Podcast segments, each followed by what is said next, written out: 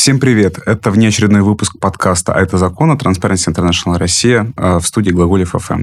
А, у нас сегодня два гостя. Это заместитель генерального директора Transparency International Россия Илья Шуманов. Илья, привет.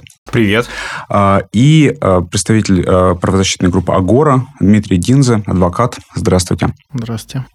Мы сегодня будем говорить о недавно случившемся событии, которое, в общем-то, перевернуло всю медийную, не только медийную повестку в России. Это дело Ивана Голунова, журналиста-расследователя издания «Медуза», а, который а, сначала был а, обвиняемым по 228 статье. Ему как, как сейчас, нам кажется, а, подкинули наркотики, и даже целую нарколабораторию. А после этого была беспрецедентная а, акция, кампания, в которой приняли участие более-менее все известные медийные личности и издания, и не только различные силы приняли участие, и Ивана буквально позавчера освободили из-под домашнего ареста. Даже тот факт, что его поместили под домашний арест по такому обвинению, это достаточно уникальный случай для истории современной России. А, вчера буквально прошел, прошло большое а, событие, э, марш а, сторонников Ивана Голунова. Там все закончилось массовыми задержаниями, но об этом, может быть, мы поговорим, если у нас останется время в конце этого выпуска. Давайте тогда начнем. Илья, если есть какие-то вопросы. Ну, вопрос, на самом деле, э, в связи с, с этим уголовным делом, наверное, он не один. Э, вот, их достаточно много. И, э, то есть, причины, э, которые, собственно, стали базой для возбуждения уголовного дела, да, наверное, и последствия, и как все это дело развивалось. Вот. Ну и, наверное, контекст, потому что 228, э, то есть, это статья именно, э, э, скажем так, разбыт, хранение наркотиков, да, и когда мы говорим о том, что человек виновен или не виновен, всегда основываемся на каких-то данных в том числе сотрудников полиции. Вот, как оказывается, наркотики не просто можно подбросить, как ты правильно сказал, это подбросить можно целую нарколабораторию, да, и мы видели, что Главное управление МВД по э, Москве э, целые сутки э, придерживалось именно этой версии и настаивал на том, что действительно как бы у Ивана дома была нарколаборатория. Вот. Сейчас как бы эта новость на сайте аннулирована, так и написано, что типа новость снята, она аннулирована, ее нету. Но э, я понимаю, что ту информационную поддержку, которую, собственно, полиция себе непосредственно выстраивала, она дала, была достаточно аргументированной. Ей можно было поверить, потому что это официальное как бы, заявление сотрудников полиции. Вот. Если бы ну, мы не знали, что Иван Голунов не употребляет наркотиков, даже не выпивает условно, занимается спортом, занимается расследовательской журналистикой, поэтому э, на себя внимание очень много привлекает, поэтому он ну, не мог бы заниматься этим у себя дома точно. Вот, да? А, вот. Но, э, конечно, мне, мне кажется, что э, именно этот контекст фальсификации уголовных дел, да, наверное, он, он крайне важен, и в том числе на вчерашнем э, вот этом стихийном массовом шествии, да, э, митинге, в том числе, я так понимаю, что много людей озвучивали именно вопрос фальсификации уголовных дел по 228 статье и требовали даже а, а, там, амнистию или пересмотра уголовных дел тех людей, которые находятся в тюрьме. Потому что ну, десятки, если не сотни случаев всплыло, когда люди в комментариях пишут, что вот моему сыну тоже подбросили. Да, У нас такая да. же история. Ну, вот. вот как раз хотелось бы про это поговорить с Дмитрием, а, про народную статью, вообще почему она приобрела такой статус, насколько это действительно распространено, и почему э, требования, как вам кажется, почему требования э, амнистии для всех э, осужденных по этой статье возникло стихийно, мгновенно, практически сразу. То есть даже когда все стали распространять вот эту вот историю «Я, мы, Иван Голунов», да, возникли даже сразу же вопросы, а почему, собственно, не все, почему, почему только Иван? Понимаете, в тюрьмах сейчас где-то от 60 до 80 процентов забито все этими э, наркопотребителями. Сбытчиков э, наркотических средств достаточно немного в процентном соотношении, где-то, я думаю, процентов 10-20. И надо разделять потребители наркотики и, соответственно, те, которые участвовали в сбыте. Это две большие разницы. У нас очень много в Москве э, разные регионы и по-разному людей, соответственно, осуждают. Например, в Москве достаточно за хранение наркотиков уехать на достаточно длительный срок. А в Санкт-Петербурге, например, за скажем, за первое преступление в части наркотиков дают, как правило, условные сроки. Все зависит от Э, политики отдельного региона и отношения э, судей и правоохранительной системы, системы к таким вопросам.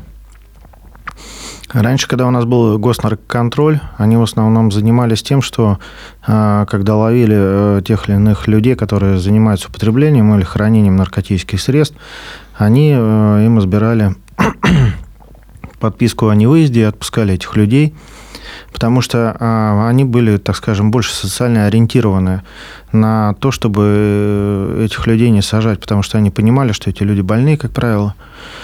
Вот. По МКБ наркомания – это болезнь, и мы должны, а, не должны об этом, а, так скажем, забывать. И, соответственно, таких людей, как правило, отпускали. А впоследствии, когда уже в МВД передали эти полномочия, и они начали расследовать уголовные дела, начались массовые посадки, в том числе и по э, за наркотических средств, а не только э, за сбыт.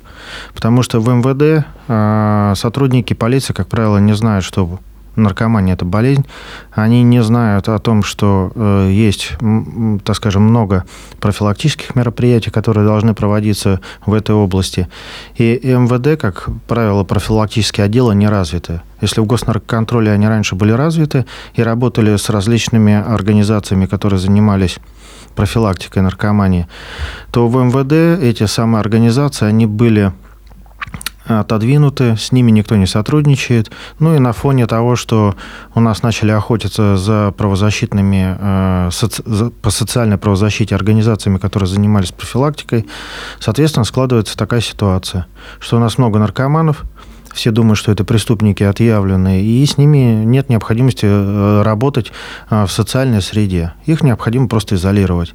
И это большая проблема. Если бы этой проблемы не существовало, соответственно, и были бы развиты у нас социальные меры воздействия на таких лиц, то, соответственно, вместо того, чтобы ехать в тюрьму, их бы направляли на какую-то реабилитацию. Сейчас это, к сожалению, не делается, и тюрьмы забиты этими людьми. То есть, э, можно уточнить, то есть история с расформированием госнаркоконтроля, по вашему мнению, сыграла отрицательную роль вообще в истории э, борьбы с наркоманией и в России?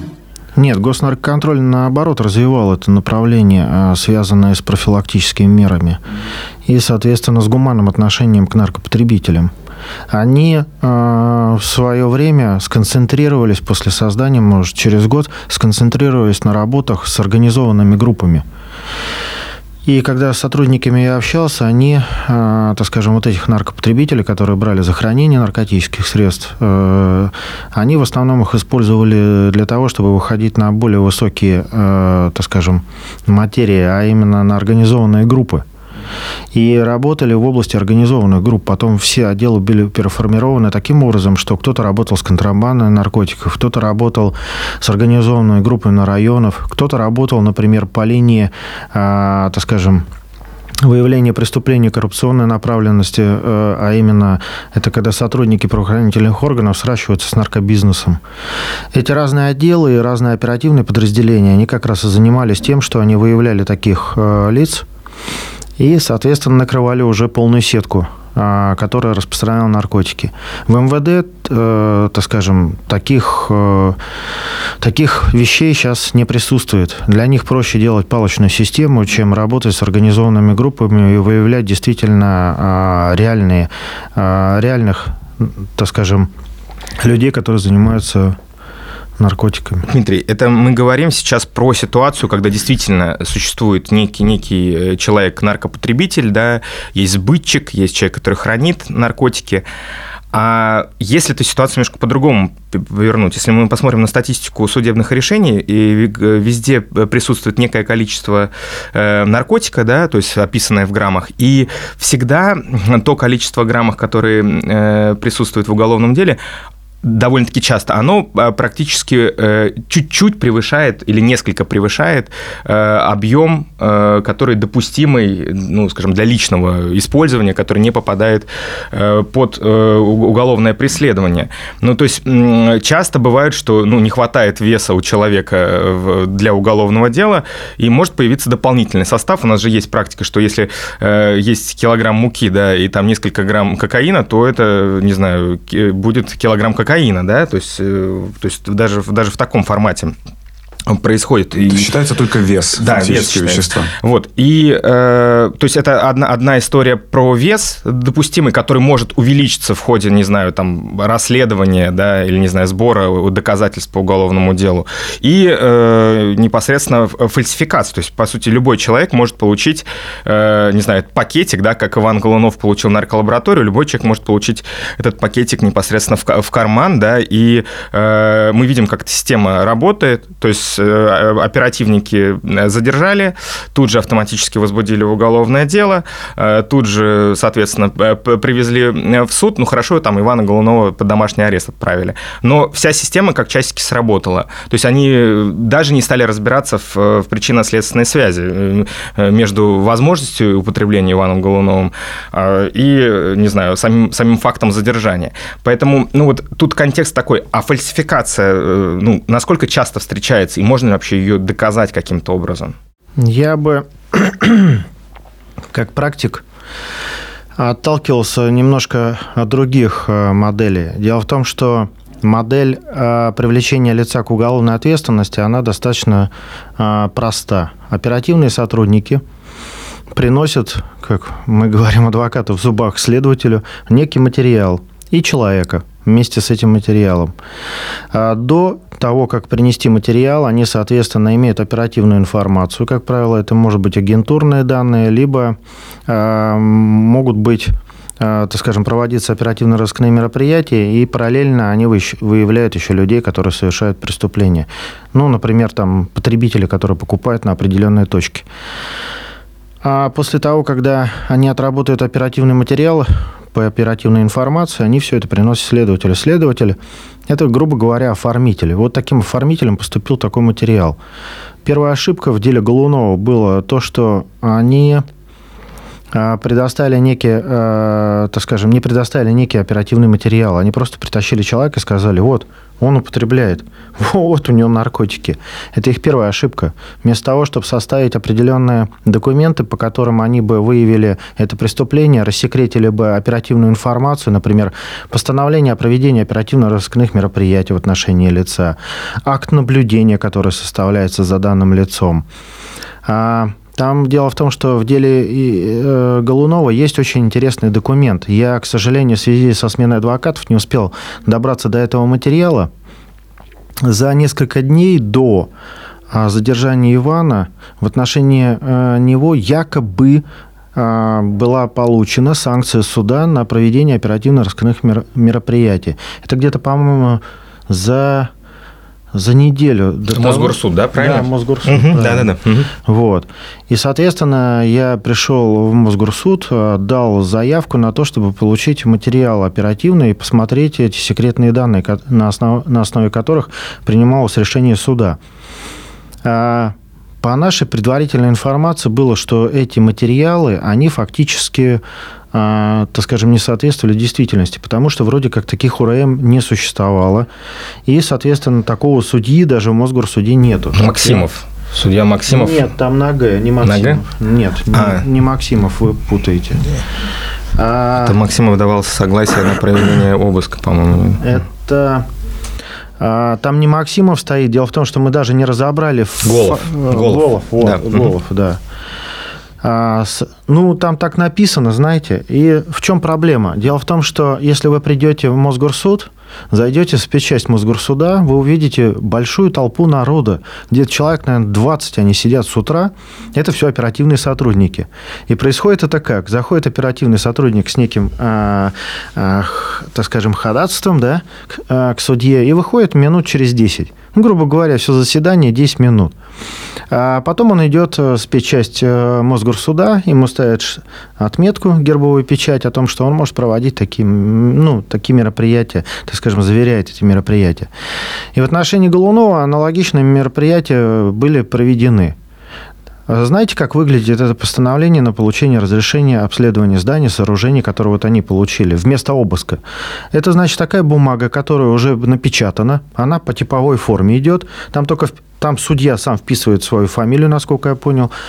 ОРМ, номер материала, и дальше э, даже не, вот в деле Голунова даже не было описания событий, в связи с чем они хотят у него обследование провести. Идет расшифровка э, определенных законных оснований, по которым действует оперативный сотрудник. Там указывается, даже ручка вписывается, какой оперативный сотрудник, и, значит, разрешить. Все. То есть это типовая бумажка такая? Очень. Дело в том, что это на все оперативно-розыскные мероприятия типовая бумажка. Они даже не разбирают. Там должно быть заседание. Опер должен, грубо говоря, рассказать, каким образом он будет это проводить, и почему проводить, и какие данные об этом есть. Но в связи с тем, что там все засекречено, они это проводят чисто формально. То есть, я, насколько понимаю, оперативник заходит, отдает документы, судья э, смотрит, какое подразделение, чем выше подразделение, тем легче получить такие бумаги. Чем ниже подразделение, там они могут еще там как-то тебе э, голову чем-то забить и задать тебе пару вопросов. Но в Голунове как раз вот было, была типовая бумага, которая, в которой вообще отсутствовала какой, какая-либо мотивировка того, почему у него должно это было быть произведено. Вот, соответственно, они на основании этой бумаги потом поехали. Дальше. А, второй вопрос там понятые, да? Mm, да, вот да. это сейчас все обсуждают. Я вам так могу сказать, что у каждого опера есть свои понятые. У госнаркоконтроля были свои понятые. У оперативных сотрудников. Откуда они появляются, эти понятые? Во-первых, это стажеры оперативных сотрудников. То есть это э, учащиеся каких-либо юридических факультетов. Второе – это антисоциальные элементы – которые проживают на территории и помогают оперативным сотрудникам. Не бескорыстно. Ну, у меня, например, был случай, когда мы взяли лица, который участвовал в, закупке, в закупке, а, и задали ему вопрос, а как ты оказался вообще в этом деле? Он сказал, что я там около отдела периодически э, сижу, я пью водку, мне дали 100 рублей и сказали здесь подписать. Вот был такой случай э, в практике по наркотикам. И, соответственно, Бывает для чистоты, иногда берут одного какого-то независимого понятого и из народа, как я говорю, из толпы там выдергивают, а второй всегда должен быть свой. Потому что э, необходимо да, могут быть огрехи, могут быть какие-то накладки. И главное, чтобы этот человек, ну, так скажем, эти понятые, они никаким образом не поставили под сомнение оперативно-розыскное мероприятие или личный досмотр. Да, вот, кстати, в отношении личного досмотра тоже есть один нюанс. У нас раньше э, личный досмотр составлялся на основании административного законодательства. То есть человека брали на улице, пройдемте. А что я сделал? В отделе все узнаете. Они должны составлять э, протокол об административном правонарушении, э, протокол доставления в рамках административного правонарушения и так далее, и так далее. Но в связи с тем, что человек ничего не совершил, есть большая дыра. Каким образом это оформлять? А, оформляли раньше в рамках личного досмотра, как и Голунова оформили личным досмотром, но теперь они под личным досмотром берут закон о наркотической деятельности, о наркотиках вписывают, дальше закон об оперативно-розыскной деятельности. Но в статье 6 об, об оперативно-розыскных мероприятиях ничего не сказано про личный досмотр. Там есть только осмотр здания сооружения. И поэтому этот документ не должен называться личным досмотром, он должен называться оперативным осмотром. И оперативный осмотр – это, так скажем, документ, который также может быть засекречен определенным образом, если они не хотят эту информацию куда-то пускать.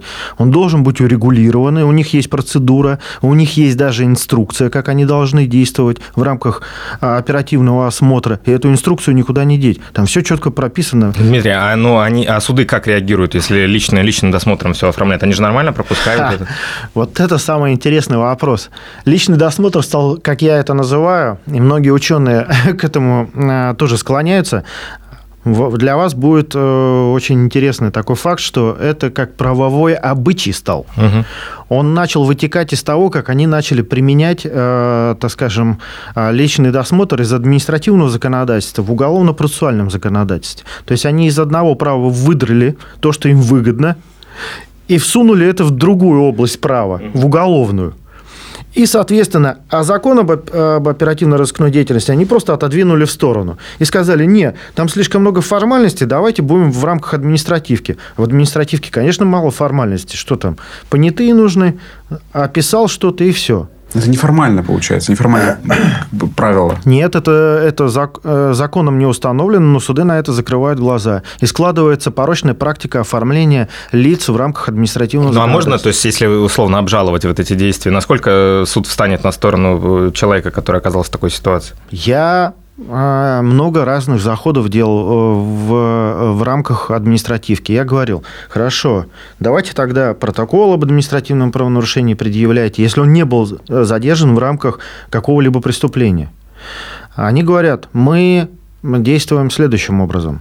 Мы задержали человека, э, привели его в отдел и спросили, а у тебя есть что-то запрещенное? И человек говорит, у меня там нет ничего. Мы говорим, тогда доставай, мы сейчас будем оформлять э, документы. Он достает, и мы здесь видим наркотик. И как вы думаете, какие наши действия должны быть? Это вот оперативники в суде объясняют. Mm. Какие наши действия? Конечно, мы как увидели, что он не совершает административное правонарушение, а у него здесь наркотики, мы сразу и начали оформлять э, в рамках э, оперативно-розыскных мероприятий и в рамках уголовно-процессуальной деятельности. Я говорю, а почему документ называется адми... протокол личного досмотра, который только предусмотрен в административном законодательстве. Они говорят, ну как, мы его начали составлять, мы его дальше и составили. Я говорю суду, ну это какая-то странная позиция. Человек не совершал административного правонарушения, и это не подтверждается материалами дела. Давайте как-то разберемся в этом вопросе. Опер говорит, ну, на самом деле у нас была просто оперативная информация, а мы начали это так оформлять. Я говорю, есть нарушение. А суд говорит, нет, нет, формальных нарушений нет, они просто дооформили этот протокол и, соответственно, таким образом... Все, все понимаю. Несмотря на то, что никакого административного правонарушения не совершалось, да? Слушайте, ну, хорошо, э, с понятыми, мы же про понятых э, схватили эту всю историю. Ну, смотрите, с понятыми выяснилось, что э, один из понятых, значит, с тем же самым опером учился вместе э, в одном месте. Да, они спортом занимались Спортом вместе. занимаются вместе. И, соответственно, из одного села они какого-то там э, вместе родились. То есть этот человек, э, ну, как бы формально каким-то образом даже связан с, с одним из оперативников. То есть это как бы подтверждает версию вашу о том, что у каждого опера есть э, свой понятой, который непосредственно ходит. Насколько, ну, скажем так, э, человек, подписавший протокол, э, ну, соответственно, будучи понятым, фактически сфальсифицировав доказательства, потому что он пошел на поводу у сотрудников оперативника, может быть привлечен к уголовной ответственности. То есть человек, который, не знаю, формально привлечен в рамках этого оперативно-розыскных мероприятий, сам участвовал, сам подпись свою ставил. Насколько для него это может оказаться, ну, не знаю, скажем так, э, э, вещью, которая приведет, не знаю, к уголовному делу, там, в конце концов. Я вам так могу сказать, с понятыми это вообще отдельная песня. Дело в том, что, знаете, здесь э, для того, чтобы выявлять такие факты фальсификации – вот Генеральная прокуратура а, сказала, мы сейчас будем разбираться и будем запрашивать эти дела. На самом деле Генеральной прокуратуре не надо никакие дела запрашивать. Генеральной прокуратуре достаточно обратиться в свой один отдел. У них есть отдел, который работает а, с документами об оперативно-розыскной деятельности. Туда представляются, как правило, документы, а, в которых участвуют те или иные понятые, или представители общественности они называются. На самом деле не надо путать понятых и представителей общественности. У них там были представители общественности, которым не разъясняются права, потому что у нас не уголовный процесс начался. У них оперативно-розыскные мероприятия идут. И, соответственно, им права не разъясняются. Они ни за что не несут уголовную ответственность. Они а, становятся, так скажем, участниками уголовного процесса после возбуждения уголовного дела и их допроса в качестве свидетелей, а не тогда, когда они участвовали в УРАМ. Там они вообще ни за что не несут ответственность. Зачем они там вообще нужны? Они нужны для того, чтобы удостоверить э, чистоту э, оперативно-розыскного мероприятия. Ну, то есть, если человек, э, не знаю, связанный или зависимый оказался э, в проведении, э, ну, оказался в, непосредственно в процессе ОРМ, да, и был представителем общественности, это ни на что не повлияет, по сути. По сути, э, нет, повлияет на частоту проведения оперативно-розыскного мероприятия. Ну, в данном случае мы вот видим, что этот человек связан с оперативником, он, ну, не знаю, скорее всего, заинтересованное лицо, он хоть и утверждал, что это случайно произошло, но, э, соответственно, все против него, то есть в этом непосредственно, ну, понятно, что доказать он не сможет, что он не связан с этим оперативным сотрудником. Э, я так скажу, схема работы с такими понятыми следующая. Первое – это направление запроса а, в специальное подразделение прокуратуры, которое занимается проверкой оперативно-розыскных материалов. Второе – это обжалование оперативно-розыскных действий, которые осуществляют оперативно-розыскных мероприятий, извиняюсь, которые осуществляли оперативные сотрудники. Ведь все, все это можно обжаловать в порядке уголовного судопроизводства. Соответственно, там даже бывают закрытые судебные заседания, в рамках которых мы вытаскиваем все эти материалы и проверяем чистоту. Второе – это направление в суд – по месту, где базируются оперативные сотрудники, на предмет, не проходили ли такие понятые по уголовным делам. Соответственно, третье – это… А если проходили, проходили. давайте на, на, про второе, ну вот если они проходили, и мы понимаем, что они э, регулярно появляются в уголовных делах, связанные, не знаю, с теми или иными оперативными сотрудниками или одним и тем же подразделением, о чем это может говорить? Ну, не знаю, и на что это может повлиять? Это чистота, опять же, оперативно-розыскного мероприятия. Значит, э, получается, что лицо может быть заинтересовано. Но суды, как правило, тоже иногда а, идут на то, что говорит, ну, не запрещено представителю общественности участвовать э, несколько раз э, в тех или иных оперативно-розыскных мероприятиях. Вопрос здесь совершенно в другом. Как они это описывают? Здесь, э, как говорится, дьявол кроется в деталях. Например, вы возьмете одно уголовное дело. Я шел по Цветному бульвару, ко мне подошел э, э, сотрудник полиции, который мне показал удостоверение. Это может быть только первый раз. Второй раз, как он участвует. И второй раз он говорит, я шел по Цветному бульвару, я шел по Цветному бульвару третий раз, четвертый раз, и ко мне подходил сотрудник полиции, показывал мне удостоверение. Он нигде не говорит, что я знал этого сотрудника полиции. Уже раньше я участвовал. уже участвовал. Вот, мы ловим на такой нестыковке, и они это еще говорят на показания следователя, как правило. А в суде, имея уже материалы, мы начинаем уже их раскатывать. А зачем выводили в заблуждение? А вы же предупреждались об уголовной ответственности. Но проблема в следующем. Даже если мы это раскрутим, суды все равно не идут навстречу. Потому что, знаете, э, логика суда такая. Есть наркотик, есть человек. А куда мы денем наркотик? А что мы с ним должны сделать? Ну, грубо говоря, это такая система, которая была выстроена вокруг дела о наркотиках и э, по которым возможно э, что-то сделать, если суд будет не заинтересован и будет действительно э, проверять все обстоятельства по делу. Но, как правило, у нас эти обстоятельства не проверяются. Недавнее мое дело господина Витохина такое было. Э, значит, я Мы доказывали, доказывали, доказывали, доказывали. А, понятых вскрыли. Двойные понятые были. Они и там, и там были по уголовным делам. По одному уголовному делу, по второму уголовному делу. Мы вскрыли, что э, лицо, которого там впоследствии осудили, мы уже как бы второй партии пошли, что оно было заинтересовано, оперативники даже писали ему характеристику, что он такой прекрасный, дайте ему поменьше. И он получает 9 лет мой клиент получает 9 лет, потому что он не признает вину. Судья после оглашения приговора ему прямо в лицо при защитниках, при родственнике говорит следующее. Господин Витохин, вы знаете, как бы все прекрасно, если бы вы признались, я бы вам дал 4, а так 9. И ушел. Класс. Да. То есть никто ничего не боится. Они говорят об этом напрямую, и никаких последствий для них не наступает. Как вы думаете, при таком, а, так скажем, раскладе в правовой системе, а, в судах, а, в оперативных подразделениях, кто-то будет на что-то обращать внимание? Ну, смотрите, э, это хороший вопрос, э, Дмитрий. Ну, смотрите, вот секунду. Мы вот сейчас смотрим УВД ЗАО, да? Мы смотрим про генерала Девяткина, да, который командовал борьбой с наркотиками по, по городу Москве. Мы понимаем, что УВД, УВД ЗАО и подразделение, которое занималось фальсификацией этого уголовного дела, ну, это же конкретные люди, там фамилия, имя, отчество людей есть. Есть полковник Щиров, есть там еще какие-то люди, которые организовывали оперативники, в конце концов. И сейчас э, этих товарищей, ну, по всей видимости, ну, двух генералов уже сняли, насколько я понимаю, да? Еще не сняли, ну, ходатайство будет ходатайство Колокольцев заявил, но я не думаю, что это как бы он откажется от своих слов и как бы этих товарищей не снимут. А вот. А, соответственно, а других отстранили от, от работы, да, то есть, э, насколько я понимаю, позвонили им, сообщили, что, друзья, вы отстранены, они говорят, мы не в курсе этой ситуации, но это тоже публичное заявление. То есть, какой-то идет, ну, вот условно поворот, ну, я не могу назвать это как оттепелью, да, там, или что-то еще, но поворот в другую сторону и пересмотр, э, ну, не знаю, как бы формата, наверное, общения с сотрудниками полиции, он очевиден, ну, как бы, то есть вот в этом конкретной истории. То есть, да, ты на протяжении длительного времени, э, там, может быть, фабриковал уголовные дела или что-то есть, ну, ты делаешь что-то неправильно, но в конце концов, вот как бы все повернулось против тебя. Э, то есть, в конце концов, каких-то сотрудников полиции, вероятно, оставят все равно, э, ну, скажем так, козлами отпущения. То есть, они в итоге окажутся в ситуации, что им придется отвечать за эту фальсификацию уголовного дела. То есть, иначе быть не может просто. Сейчас система уже по-другому не работает.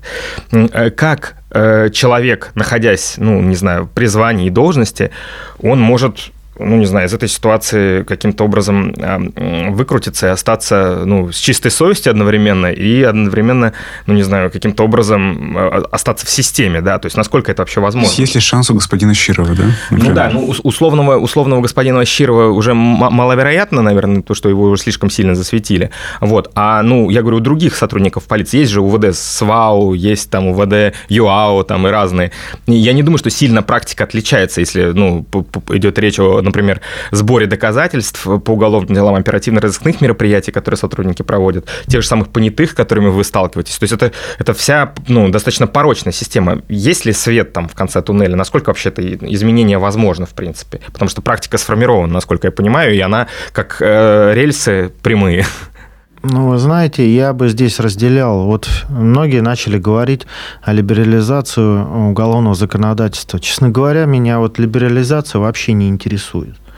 Потому что вы можете э, снижать сроки, ну, не будут давать там, я не знаю, не от 10, там, а от 6, там, а, точнее, от 3 до 6 за хранение, да, там 4 года вниз. Это все, это все такая, такая, такие мелочи вот на самом деле. Знаете, что имеет большое значение? Процедуры – вот если а, меня берут, должна быть четкая процедура, которая была бы понятна адвокату и была бы понятна оперу, которая это все делает. Процедура какая? Берем человека, например, как опер, инструкция у него есть, да? Берешь человека, оформляй на месте. Не надо никуда его в отдел тащить. Это же все, вот этот промежуток времени, когда они тащат в отдел, это возможно человеку подкинуть. Процедура. Взяли человека, ты должен видеофиксацию сделать чтобы мы должны потом это все проверить, что действительно это было. Как вы думаете, какая была бы процентная вероятность у лица любого, будь то журналист, я не знаю, адвокат, которого бы взяли, например, да, и сразу подошли с видеокамерой, и началась видеофиксация. Люди в перчатках бы подошли, так скажем, оцепили место, заковали в наручники, ну, например, положили, тут же открыли сумку. Это просто вот, так скажем, онлайн такой. И все на камеру. И все на камеру. Ну, такая же практика есть. Я просто я вижу иногда, нет, что, ну, нет. там, не знаю, при взятке, по крайней мере, когда... Нет, нет, такая практика, она не существует. При взятке тоже, а, если вы замечаете такой момент, вот человека, например, берут, куда-то камера уезжает в сторону. Вы знаете, как пакет легко, а, например, было у меня в практике следователя, когда сотрудники ГИБДД ну, так скажем, провокацию осуществляли, ему подкид, подкинули просто-напросто под стол. А подкидывает человек, заходит к нему в кабинет, подкидывает под стол, тут же врывается какая-то группа. То есть даже не в карман? Даже не в карман, просто под стол пачку денег. А откуда это? это? Это ваше? Нет, это не мое. А вот человек говорит, что он вам дал, а вы потом скинули. То есть, когда существует какая-то возможность, где можно подкинуть, сфальсифицировать, то, соответственно, мы должны уже сразу говорить, что это непроверяемо, И это не, недоказуемо, не может, да, да. недоказуемо, не может э, место быть. Но я говорю непроверяемо, потому что мы говорим об, об оперативной э, работе изначально. Недоказуемо это уже в там, рамках уголовного процесс, дела. Процесс, да. да. Вот. Поэтому э, приносит следователь, он говорит, а как я, по- по-твоему, должен проверить, что Голунову вы не подкинули наркотик? Как? Вас допросить, вы заинтересованы. Ваши понятые, они тоже могут быть заинтересованы. Как я это должен бы делать? Опер, на тебе твой материал по Голунову, иди там лесом. Потому что сейчас я этого человека начну там допрашивать, он, он уже у вас вину отрицает, ну, вообще, что у него были наркотики. Вы там а, никак это не зафиксировали, а зафиксировали теми средствами, которые не, проверяй, не проверяемы. Я называю вот такие дела, это непроверяйки. Мое слово, ну, слово моего клиента против слова, там, я не знаю, друг, а, оперативного сотрудника. Ну, как бы есть основания, вернее, нет оснований не доверять сотруднику полиции. То есть легендарная это же формулировка. Это в законе нигде не закреплено. Да, да, да. Это ну, нигде не закреплено. Правовой обычай мы опять сформировали. Соответственно, здесь как нам необходимо? А, есть оперативные, так скажем, оперативная техника. Будь любезен, аудио, видео, у тебя все есть. Иди, фиксируй, работай.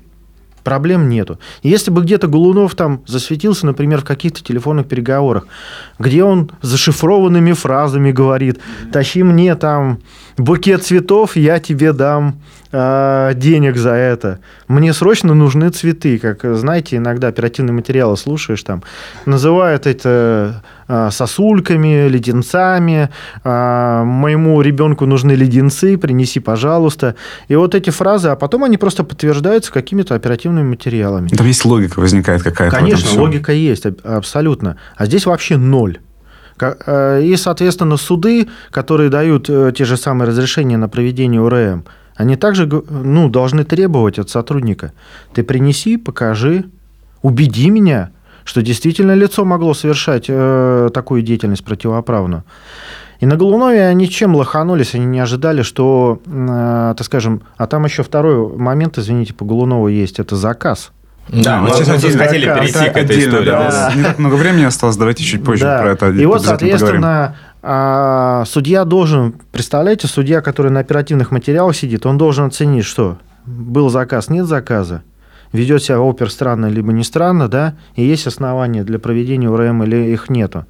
Ну, то есть, верны ли его агентурные данные, либо они не верны. Там целый ворох вопросов, которые они просто решают тем, что они вписывают фамилию, вписывают фамилию исполнителя и отдают безосновательное постановление оперу. Ну, это даже можно посмотреть статистику, на самом деле. Как, какое количество раз э, отказали, наверное, там же есть, ну, вы выносите какое-то решение э, об отказе или нет? На моей практике за 20-летний стаж работы э, оперативникам отказали только один раз.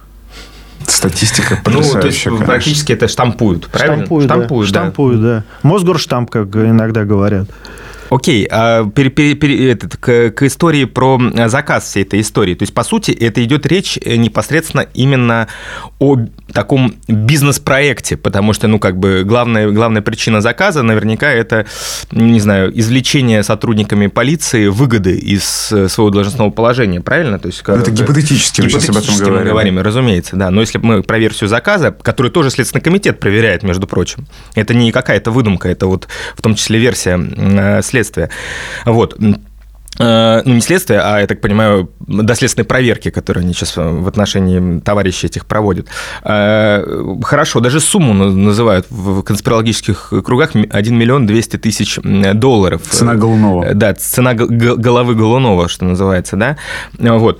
То есть, по, по сути, это заказное уголовное дело, э, это некий э, проект, который был инспирирован и поддержан сотрудниками полиции, по сути, да, то есть, ну, который... Э, насколько такая практика распространена, ну, как, как часто вы сталкивались, или видите признаки подобных, ну, не знаю, уголовных дел, которые, э, ну, очевидно, сфабрикованы и сделаны под заказ? Потому что в бизнес об этом постоянно говорит, что и рейдерские захваты, и непосредственно недружественное поглощение предприятий, и уголовные дела по 159 статье в отношении э, бизнесменов, это, ну, как бы уже общее место, и с этим сталкиваются достаточно много людей. Даже бизнес-омбудсмен Титов об этой проблеме говорит, Кудрин говорит, все остальные говорят. Ну, я бы сказал, что заказ я так тоже работал в отношении оперативников, э, которые получили заказ ну, на устранение одного из моих подзащитных. То есть там не бизнес был, а там были какие-то просто элементарные разборки между людьми, которые что-то там не поделили, то ли женщина, и заказали оперативные сотрудники. Он э, выдвинул версию про возможный этот заказ, и, соответственно, сторона защиты э, выстраивает таким образом работу, что мы просим проверить самих сотрудников. Ну, то есть пишется на них заявление о совершении им преступления. А, мы просим провести в отношении а, них оперативно-розыскные мероприятия, а, ПТП взять, это переговоры телефонные, биллинг сделать, где они находились в определенный момент. То есть, понимаете, когда мы просим в отношении оперативников осуществить что-то, это фактически целый фронт работы, и никто их, ее не делает просто-напросто. Потому что указывают опять же, нам, защитникам и нашим подзащитным, о том, что это версия защиты. И если ты э, сам не раскопал какую-то историю, да, ну, частного детектива, например, не нанял, который бы мог эти э, мероприятия провести, либо свидетелей каких-то не предоставил, э, эта версия, как правило, не, не способна, потому что ты об этом пишешь, а следователь говорит, я что, должна вам здесь сотрудников проверять на совершение преступления?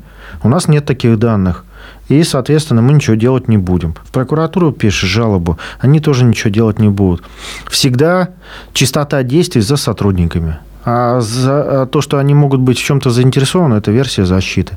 Если версия защиты, то ее и проверять не надо. Угу. Ну, как бы... Ну, хорошо, ну, то есть, вот гражданин, оказавшись в такой ситуации, если он сам соберет доказательства о том, что, ну, его заказали, э, что эти сотрудники связаны каким-то образом, ну, не знаю, не факт передачи денег, но, по крайней мере, встреча, общение с... Э, Косвенно Да. да. Э, насколько это может повлиять и насколько это может быть учтено, не знаю, при, там, не знаю, получении согласия на проведение оперативных рискных мероприятий в отношении таких, ну, нерадивых сотрудников, скажем так. Ну, это так, знаете, это, так скажем, внутрикабинетные разборки. Если одни опера хотят сожрать других, тогда это будет работать. Угу. Если э, или прокуратура хочет сожрать оперов, или еще кто-то хочет более влиятельный сожрать оперов, тогда это будет работать. А если мы говорим о том, чтобы мы, как адвокаты, работали, например, я подошел к понятому, да, и начал ему задавать вопросы, для нас это большие риски честно могу вам сказать.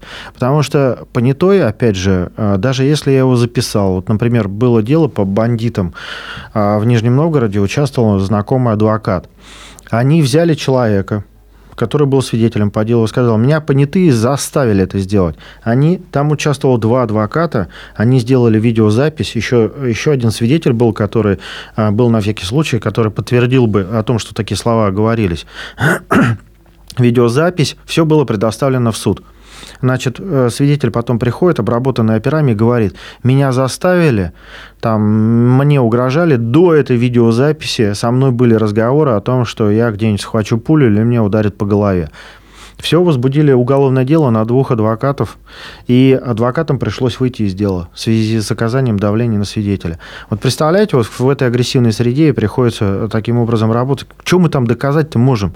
Если а, у них есть возможности, а у нас их просто нету. Если бы у меня были возможности, да, то, соответственно, я бы много чего мог доказать на самом деле, потому что есть и опыт, да, есть и возможности привлечения тех или иных лиц, э, есть знания, как это делается, но дело в том, что ты сразу подставляешься, опять же, под этих оперативников. Ну, ну, смотрите, Дмитрий, а если мы говорим о том, что, э, э, скажем так, в публичную плоскость переводить эту всю историю, то есть это же, ну, самое э, э ну, важное, наверное, в истории с Иваном Голуновым, что это, инф, это, эта вся история перешла в публичную кампанию, в общественную плоскость, ее начали обсуждать, и после, скажем так, общественного давления что-то поменялось, наверное, во всей этой истории. Это не из-за Кремля просто само по себе себе такое сработало, да? Знаете, по Голунову сработало следующее. Во-первых, в связи с тем, что мы достаточно плотно работаем по делам о наркотиках и очень достаточно большой стаж,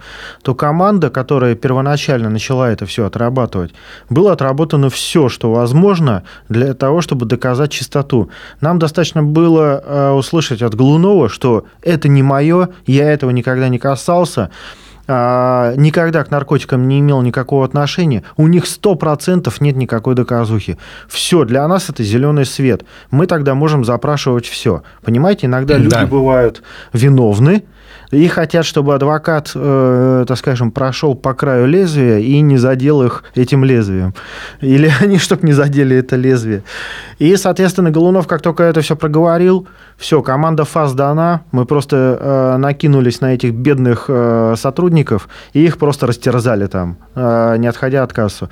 Адвокаты, которые вошли, просто добили их окончательно, соответственно, имея уже тот набор э, инструментов, которые мы им предоставили. И Голунова, кстати, не могли вообще, в принципе, отправить никуда, кроме домашнего ареста. И я вас уверяю, если бы тактически, тактически, мало это кто знает, но я просто напомню, мы тактически выстроили так, что э, им не удалось э, в 48 часов арестовать его. Если бы они укладывались в 48 часов, он бы уехал в СИЗО. Но так как мы выстроили тактически правильно, предоставили возможность э, сотрудникам полиции на фоне общественного ажиотажа э, реализовать и соблюсти права Голунова, 48 часов им не хватило для того, чтобы его упаковать.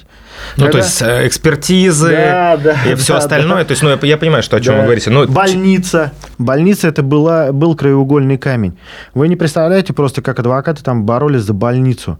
Больница, потому что э, как раз вышибала им 48 часов. В связи с тем, что Голунова избили, он ударился виском о лестничный пролет, там, о ступеньку, ему доста- достаточно было плохо, и мы разыграли эту карту, и мы их поймали просто. Мы их сделали на эти 48 часов. И когда они пришли с этим материалом уже в суд, у них не оставалось никакой возможности, кроме как попросить домашку. И то суд им мог отказать. У меня в связи с этим вопрос сразу же возникает. А насколько это, если бы речь шла не о Голунове, а насколько это вообще распространенная история, когда под домашний арест отправляют людей? По... Ноль. Ноль. То есть такого не принято вообще. Да. Если это был бы не Голунов, а был бы обычный человек, то, зная практику Москвы, даже если бы мы ушли за 48 часов, а, все равно бы арестовали. И мы бы ничего не доказали, если бы только не дошли до Верховного суда. Угу. Ну, то есть, фактически мы говорим о том, что так выстроена репрессивная машина, что, э, оказавшись, э, не знаю, задержанным сотрудником полиции, есть вероятность, как вы говорите, на 9-10 лет э, уехать, даже если ты полностью не, не виновен. Соответственно, история для заказа э, тут, ну, достаточно серьезная. Ну, то есть, можно говорить, что широкое поле есть для э, злоупотреблений именно с точки зрения коррупции, наверное. Надо практику менять, а не э, модернизировать законодательство. Пусть будут огромные сроки, сроки, да, до пожизненного, как сейчас. Но для нас-то важна процедура. Если процедура четко прописана и четко зафиксирована, кто там будет потом спорить о том, что были наркотики, не были? И вам бы все предъявили. Видео, аудио, протоколы, опросы людей. Все, полный оперативный материал. И куда ты потом с этого слезешь, если тебя отследили, ты реально торговал. Как говорят профессиональные преступники, если меня поймали на горячем, и мне все предъявили, ну, естественно, ты признаешь уже все. Дмитрий, у меня тогда вопрос, у нас осталось время для одного всего. А, вопрос такой, а, чтобы была польза от этого подкаста для обычных людей, которых не Голунов. Мы надеемся, что он тоже послушает, конечно, эту запись, но все равно.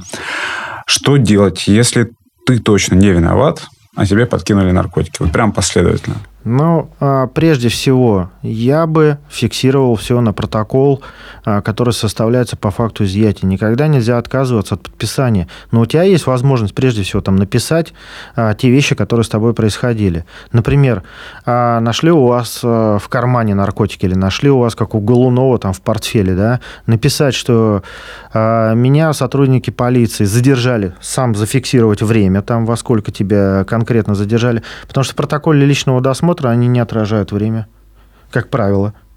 То есть время фактического задержания, потому что если за 48 часов адвокат сумеет выйти, то, соответственно, шансы на арест там 50 на 50, я так говорю, примерно. Вот, соответственно, ты должен это фиксировать. Меня задержали там-то, отобрали у меня рюкзак, я его не видел, потом его принесли там в отдел. То есть, как Чукча написать все, что с тобой происходило, и даже написать, в какой момент тебе могли подкинуть наркотические средства. Это, кстати, не думайте, что так просто написать, потому что тебя могут еще и там воткнуть э, промеж зубов или глаз или еще как-то. И, соответственно, а, могут э, еще написать, что ты отказался от подписи, отказался вообще делать какие-то замечания. То есть это будет все зависеть от вас, сможете ли этого сделать. Дальше надо зафиксировать о том, что вам адвоката не предоставили на это мероприятие. Они обязаны в соответствии с Конституцией предоставить адвоката, если человек запросил. И там даже надо телефон указать в этом протоколе о том, что вы вот заявляли и давали операм номер телефона. Номер телефона адвоката. Да, потому что боялись фальсификации, и она произошла. Вы должны это тоже зафиксировать, а, прежде всего. Дальше вы должны потребовать, опять же, на этот протокол, потому что опера это не делают, чтобы у вас одежду взяли, запаковали ее при вас и направили на исследование. Срезы ногтевых пластин, смывы, соответственно, и забор крови в больничном учреждении сразу. Лучше не писать в банку, а лучше ехать сразу кровь сдавать. Угу. Потому что в банку можно что-нибудь добавить. Иногда как э, слышали, наверное, скандалы, ГИБДДшники дают банки, в которые писаешь, потом там наркотики обнаруживаются. Обработано внутри, может быть. То есть все только в больнице, ничего от оперов. И э, следующая рекомендация. Не, не пить ни воду, ни чай, а, ничего у оперативных сотрудников не брать. Потому что могут вам подмешать эти наркотики прямо, а, как говорится, по факту.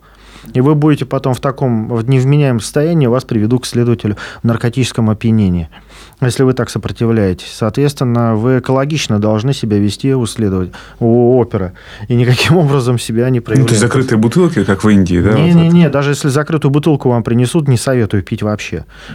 Постарайтесь потерпеть. Ну, пейте из-под крана. Да, пейте из-под крана. Вы уйдите туалетом из-под крана попейте, если уж так. А, запоминайте поведение каждого из сотрудников, запоминайте а, понятых, как они общаются между собой. Соответственно, если понятые между собой как-то общаются или знают сотрудников, тоже это отразительный протокол. Это очень важно. Соответственно, а, вот все, что увидите вокруг себя, все отразите. Это все может иметь большое значение для адвоката, который вступит в дело. Вы ему даете почву для того, чтобы вас вытащить из этой ситуации. Дальше, когда вас, соответственно, уже передадут следователю, ну, а если вас избили, тоже пишите, что избили. Если телесное повреждение, просите вызвать скорую помощь. А любые телесные повреждения, не знаю, наручники сильно сдавили, скажите, у меня руки ничего не чувствуют, там, или у меня затруднено, а, так скажем, подвижность и так далее. Скажите или напишите. Да. Еще всегда пиш... надо писать, что находишься в плохом психическом состоянии, давление психологическое оказывается. Соответственно, все это тоже надо отражать. Там очень много нюансов. Если вот так памятку составить, то лучше пройти курс, так скажем, подготовки к подбросу. Дальше, э, когда к следователю придете, соответственно, э, сразу попросите адвоката. Никогда не брать адвоката от следователя. Это так скажем, основное правило. Потому что те адвокаты, которые придут к вам от следователя, навряд ли будут вас нормально защищать. Даже если вы заплатите им хорошие деньги. К сожалению, это так. И запомните, потому что, как правило, они друзья, они знакомые. Коллеги находятся на территории одного района, они все там примелькались. А со всеми имеются уже определенные доверительные, дружеские или приятельские отношения. То есть э, где-то с кем-то водку пили и так далее. Представьте, когда у них дружеские, приятельские отношения, э, сколько бы вы даже денег не заплатили, а адвокат не будет, потому что для него это ваше проходное дело. Одним больше, одним меньше. Понимаете? Вы попадаете, так скажем, в раскрутку между следователем и адвокатом. Если у вас вымогали деньги, а, Соответственно, это тоже необходимо будет отразить э, на личный досмотр или сразу следователю заявить. А кто может... Э, сотрудники, кто, оператив, кто оперативные сотрудники. Оперативные сотрудники в основном, да. да? А, сказка есть. Ну, понимаете, как хотите, что если оперативные сотрудники вас задержали и сразу им по горячим следам отдать а, деньги, пока до поступления материала следователю, то, как правило, эти материалы могут э, куда-нибудь уйти, и человека могут отпустить. Я говорю, это сказка, но иногда она становится былью, как говорится. Вот если э, кто-то понимает, о чем я говорю. Ну, э, сумм, конечно, неизвестно, да, просто... А, у каждого, я слышал разные суммы, начиная от 50 тысяч рублей за какой-нибудь подброс. А не оперативниками даже, а, а сотрудниками а, патрульно-постовой службы, заканчивая, а, так скажем, центральным аппаратом, а, где ну вот мне как-то тоже была такая информация, люди рассказывали, везли кокаин 10 килограмм, по-моему, на машине. как они называются, эти кокосы, их остановили еще в бытность тогда госнаркоконтроля, они заплатили, по-моему, 3 миллиона э, сразу. Рублей. Да. да. Не отходя от кассы, как говорится, и поехали дальше. Ну, кокосы повезли. Как, как, как осоводы. Воза, как осовоза. Да, э, слушайте, ну понятно, что э, тут поле для коррупции, для злоупотребления есть э, широкое. Никаким образом, получается, лицо, которое оказалось в этой ситуации, не защищено, правильно я понимаю? Да, правильно. Процедура не отработана. Процедура не отработана, достаточно широкое поле для злоупотребления есть. И по факту, ну, как бы вот мы на главный вопрос-то не ответили. Публичность, она добавляет вероятности ну, не знаю, привлечение внимания, то, что дело будет, э, не знаю, каким-то образом пересмотрено, к нему большее внимание будет э, со стороны, не знаю, правоохранительных органов, прокуроров, там, не знаю, старшего начальства, которое есть. Вот. Как, как думаете? Вы знаете, вот насчет публичности. Дело в том, что э, сами средства массовой информации – сами правозащитные организации э, выстроили такую систему. Она тоже выстроена, я это и вижу. Когда ты обращаешься и говоришь, наркотики подкинули, наркотики подложили, а, человека обвиняют по наркотической статье, никому это не интересно. Это настолько неинтересная и грязная тема, потому что вследствие того, что нет процедуры, опять же, человек, который будет писать про это, он не поймет, а было там что-то или не было. Потому что а, слова Васи Пупкина опера майора против слов человека, которому, возможно, подкинули наркотические средства. Опять же, практика верить товарищу майору, а не верить этому. Журналист напишет, что надо поверить этому, потому что, по моему внутреннему убеждению, это так происходило, и там есть вот такие дыры. А суд выносит приговор, потому что, ну, это круговая порука.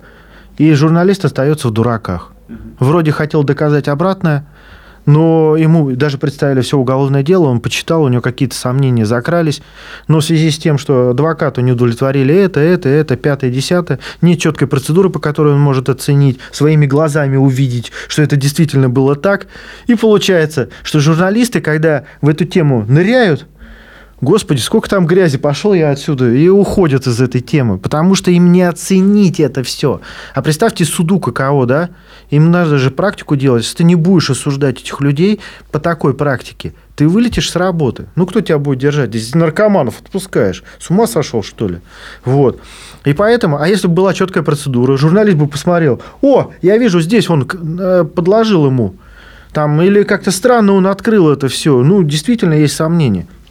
Тогда бы об этом писали, тогда была бы тема.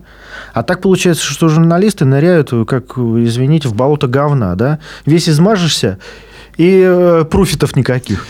Большое вам спасибо. А с нами были Дмитрий Динзе, адвокат, и Илья Шуманов, замгендиректора Transparency International Россия. Всем привет, увидимся в следующих сериях.